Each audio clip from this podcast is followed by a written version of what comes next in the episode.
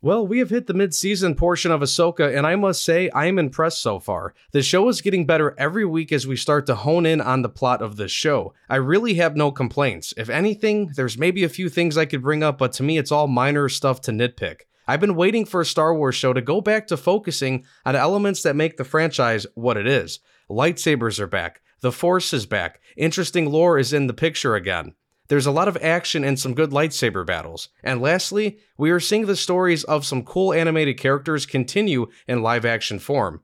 In my opinion, Ahsoka is the best live action Star Wars we have seen since Mando Season 2. So, in today's video, I want to give my thoughts on the show so far and I also want to address some things with the fandom because some of the criticism that the show is receiving is downright ridiculous. And while I do understand why fans are in dismay and are frustrated with the franchise, some people are doing things that are just bugging me. And in all honesty, I think it makes their opinions of the show invalid. I firmly stand by what I just said about Ahsoka. This is the best Star Wars we have seen in a while. Last year was rough for Star Wars. We had three controversial shows in the past year or so The Book of Boba, Kenobi, Mando Season 3. Andor was good in terms of story and production quality, but I don't think it's the best show out there, like many claim when it comes to key Star Wars elements. I did like the show, but I will take Ahsoka any day of the week over Andor. I'll start by talking about some of the stuff I like, and then I'll focus on nitpicking and how weird the fanbase has been about the show. While some people say the show had a slow start, I actually think it was a pretty good start. I really enjoyed the opening scene with Baylan and Shin. You know, Star Wars does a good job with scenes featuring villains in hallways. I think the casting choices have been great, everyone is performing well, the writing is solid. I personally think most things make sense in this story, and there's been no cheesy dialogue.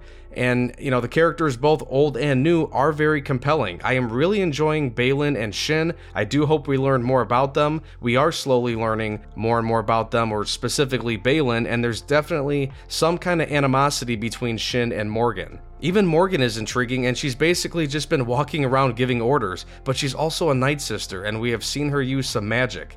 And how about the ending of episode 4? Seeing Anakin and Ahsoka together in live action for the first time ever really did hit me in the feels. That was amazing.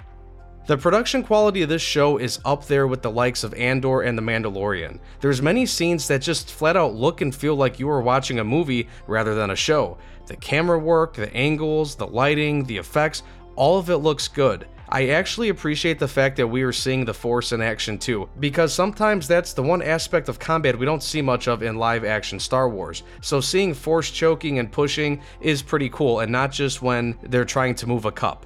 Space dogfighting has been cool too. We've seen a little bit of that with Hera flying the ship and a little bit of dogfighting, but again, it's been an action packed show so far, and I really do appreciate that.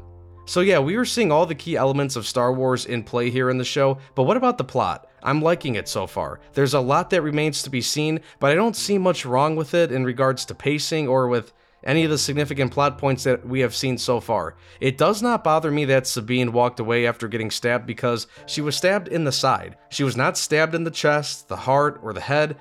Also, she was rescued shortly after. Like, people don't realize Qui Gon basically bled out because Maul and Obi Wan continued to fight, so technically there was no emergency response time for him like Sabine. Also, everybody that says the lightsaber should fry her organs and stuff, okay, They've never done that in any movie or show or any piece of content. If a lightsaber is truly 25,000 degrees or whatever people are claiming it to be, and maybe it is in, in the in the details of the lore, I don't know, then how come nobody else is lighting up like a marshmallow in a fire pit. And here I am already ranting and rambling about the stuff I'm going to get to, but that's just a quick little preview. I personally had no issue with that.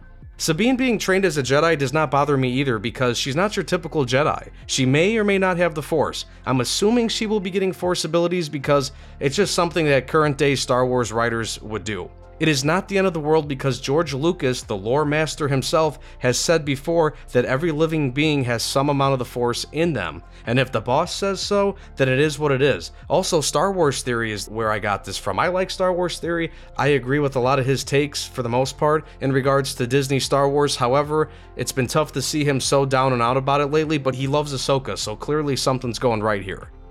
And also, consider the time period. The Jedi are all but gone at this point, despite Luke setting up his school off in, in the distance somewhere else. Ahsoka is not a Jedi anymore, or at least not in the traditional sense. So, this master apprentice dynamic is something new and interesting. I'll get into the opinions of the fandom now because a lot of what I am saying already and stuff I want to continue on talking about just really connects with, you know, the opinions I don't agree with. And let me start off by saying these two things. One, I completely understand why there are many Star Wars fans who are frustrated with the franchise. I am one of them. But some fans out there just love to complain and force themselves to just not even attempt to enjoy or check out the new content. The second thing, I don't want to come off as a gatekeeper of Star Wars, but before you badmouth this show and its characters, make sure you are educated on the Rebels show because people are complaining about things that literally come from being established in the story of Rebels. Watching that show is not a requirement in order to watch Ahsoka, but do yourself a favor and read up on the summary of that show or watch some YouTubers that specialize in summary content.